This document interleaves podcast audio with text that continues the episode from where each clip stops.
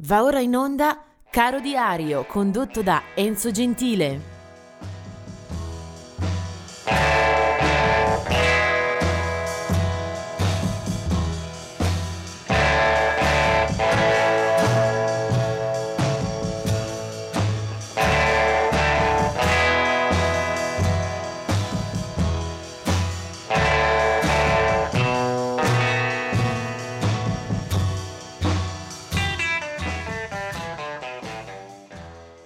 28 febbraio, mese più corto dell'anno, si chiude con eh, il ricordo di Frankie Lymon. Era stato un ragazzo prodigio, una stella fugace nella musica degli anni 50.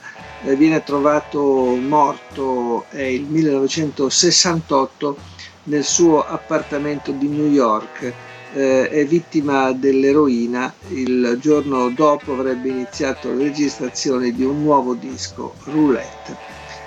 1974 invece la morte di un altro giovanissimo protagonista della musica americana, si chiamava Robert Bloom, eh, era nato a New York 28 anni prima, eh, morirà in California. Eh, per lui una veloce carriera come autore di diversi eh, brani di successo a 45 giri eh, per altri artisti, poi jingle pubblicitari, eh, aveva aperto brillantemente la sua carriera solista con un singolo che era andato in classifica, Montego Bay, eh, dopodiché una serie di passaggi meno fortunati, la depressione, morirà eh, con un colpo eh, di pistola eh, partito forse accidentalmente eh, nella, dalla sua abitazione. Bobby Bloom. 1985 eh, muore David Byron, era stato il cantante degli Uriah Heep fin dalla fondazione di fine anni 60. Eh, quello era, è un gruppo tra rock duro, qualche citazione eh, di rock sepolcrale, così si chiamava all'epoca, eh, David Byron eh, sarà vittima di un cocktail letale a base di alcol e di droga, aveva appunto 38 anni. Eh, nel 2008, eh, a due settimane dalla cerimonia di ingresso nella Rock and Roll of Fame eh, del suo gruppo di riferimento, i Dave Clark 5, muore il cantante di quella band britannica, aveva 64 anni. E questo è il mese più corto, peraltro eh, vale anche la pena ricordare che qualcosa eh, succede anche quando l'anno è bisestile, eh, per esempio nel 2012 eh, eh, muore David Jones eh, dei eh, Monkeys il 29 febbraio appunto mentre tra i nati valga la pena ricordare Jimmy Dorsey del 1904 eh, e Khaled, cantante algerino di grande successo eh, nel recente passato, che nasce nel 1960. Ma andiamo avanti invece con eh, i nati eh, del 28 di febbraio.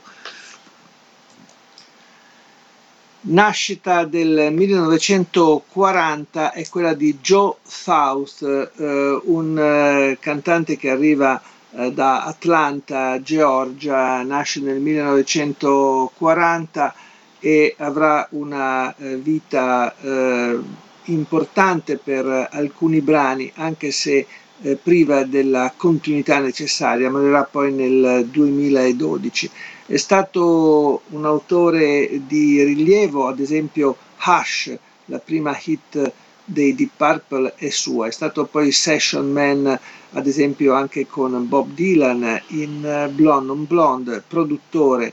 Eh, il suo debutto è del 1968 con un album niente affatto male che conteneva soprattutto un eh, grande brano eh, tra country e soul, si chiamava Games People Play ed è un eh, artista, Joe South, che forse andrebbe eh, riscoperto.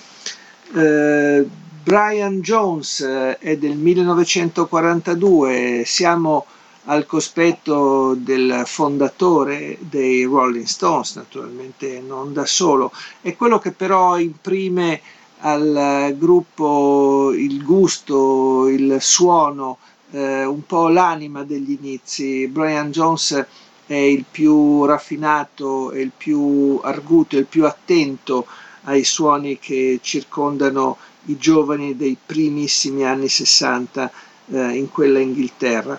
A vent'anni ha capito che il blues è il suo pane, è il suo amore eh, e sarà lui a dare, a fornire il primo indirizzo eh, dei giovanissimi Rolling Stones. Poi il resto lo faranno naturalmente Jagger e Richards.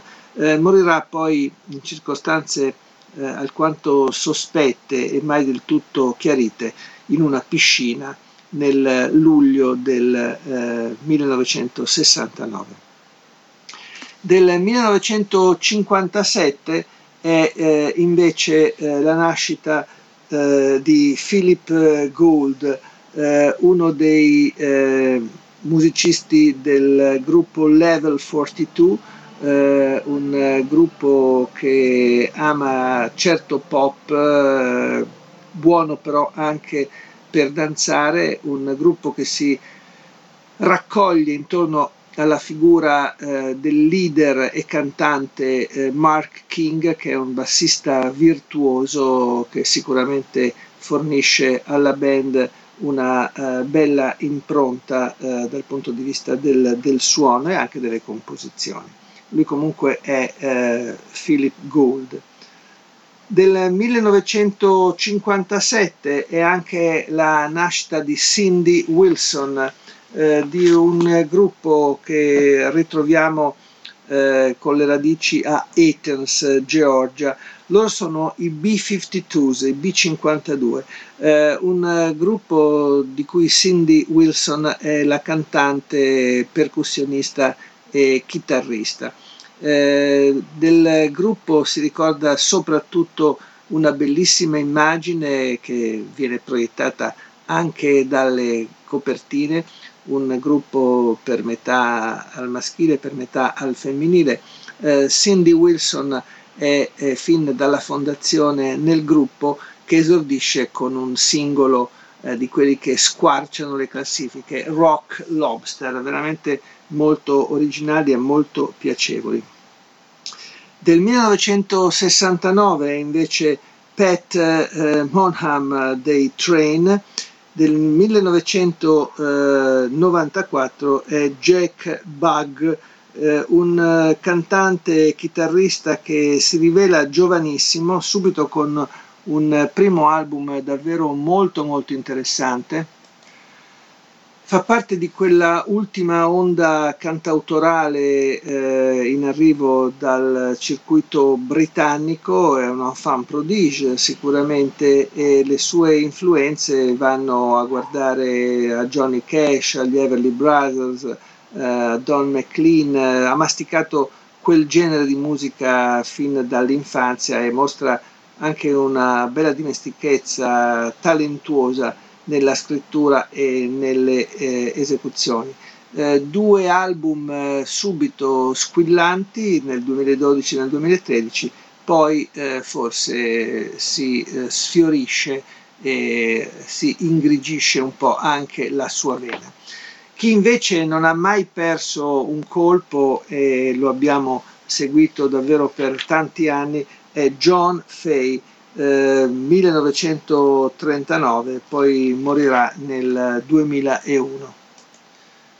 John Fay ne abbiamo parlato nei giorni scorsi in occasione della, uh, di un'altra data che eh, lo riguardava. Eh, John Fay eh, fa tutto per quanto riguarda Caro Diario in eh, questo febbraio, era morto pochi giorni fa, il 21, eh, lo ritroviamo oggi il 28 febbraio in quella che era la data di nascita, eh, un artista profetico per quanto riguarda la musica che ha portato eh, su disco eh, immaginifica eh, con eh, un aspetto molto serioso e una eh, capacità di esprimere e di raccontare attraverso musica quasi sempre soltanto strumentale eh, dei mondi straordinari dove si incrociano eh, tante eh, sequenze e tanti sapori.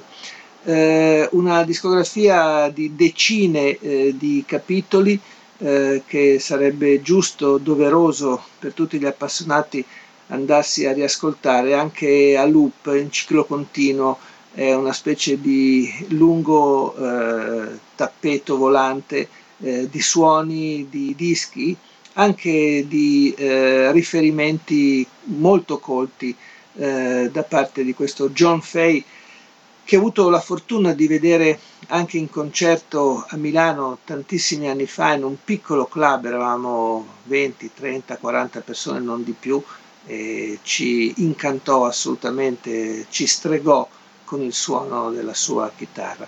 Bene, eh, John Fay in una vita artistica sempre discosta dai grandi successi, dalle classifiche, assolutamente non ha mai avuto eh, modo di frequentare quei mondi. Dicevo, John Fay però a un certo punto è stato anche vicinissimo a trovare eh, la via della popolarità perché eh, lo scoprì, si occupò di lui niente meno che Michelangelo Antonioni, uno dei massimi registi del cinema italiano, che per il suo film Zabriskie Point eh, va a trovare alcuni artisti davvero eh, con lucidità particolare. In quella colonna sonora del film Zabriskie Point ci sono i Pink Floyd, i Grateful Dead, eh, Jerry Garcia, eh, i Kaleidoscope e anche appunto John Fay.